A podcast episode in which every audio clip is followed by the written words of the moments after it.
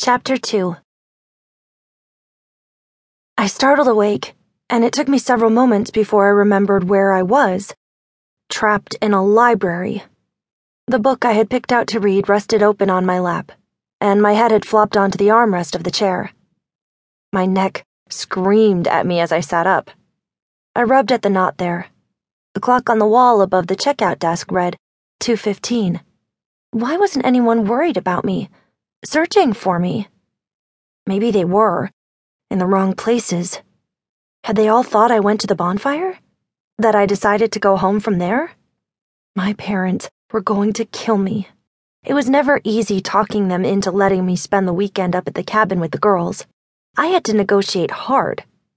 My mom was a lawyer and way too good at making me see things her way, so I always went to my dad first.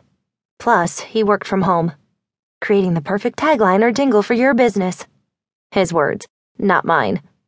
So he was the one available to take requests. Once I had him on my side, we could normally convince my mom together.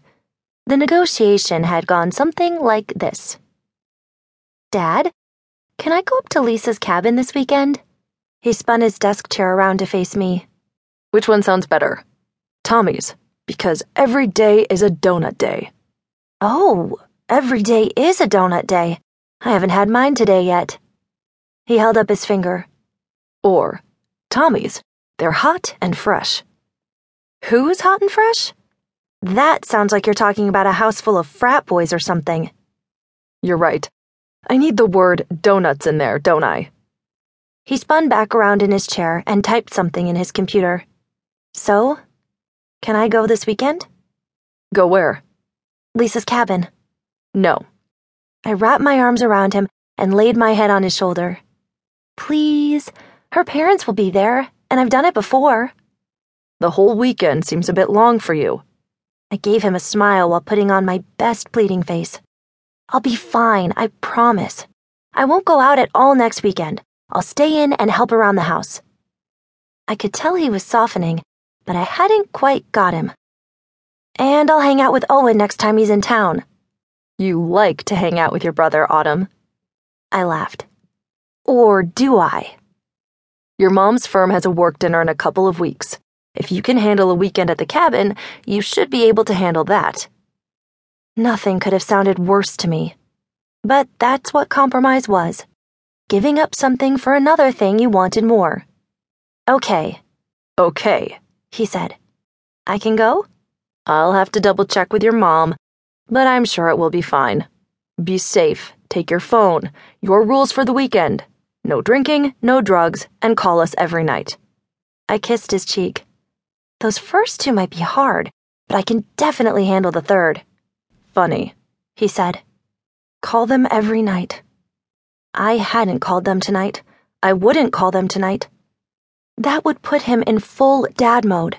He'd call my friends. If they hadn't understood why I wasn't there before, they'd understand that somewhere along the way I'd gotten left behind. Someone would put two and two together. Sure, my parents would never let me leave the house after this again, but at least someone would find me. My head ached, so I found my way to the drinking fountain outside the restroom. At least I had water. And nothing else. Nothing else. I shook my head. Those were the wrong thoughts. Someone was going to find me soon. If not tonight, then in the morning when the library opened. I couldn't remember what time the library opened on Saturday mornings. 10?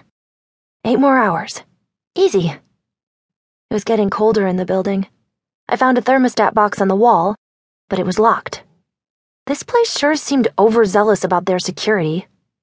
In the distance, I could barely make out a steady beat. There was music coming from somewhere. I ran to the front door and saw a group of people walking by on the sidewalk, laughing. They held a phone or iPod or something that was glowing in the darkness and playing music loud enough for me to hear. I banged on the glass and yelled. Not one of them turned or paused.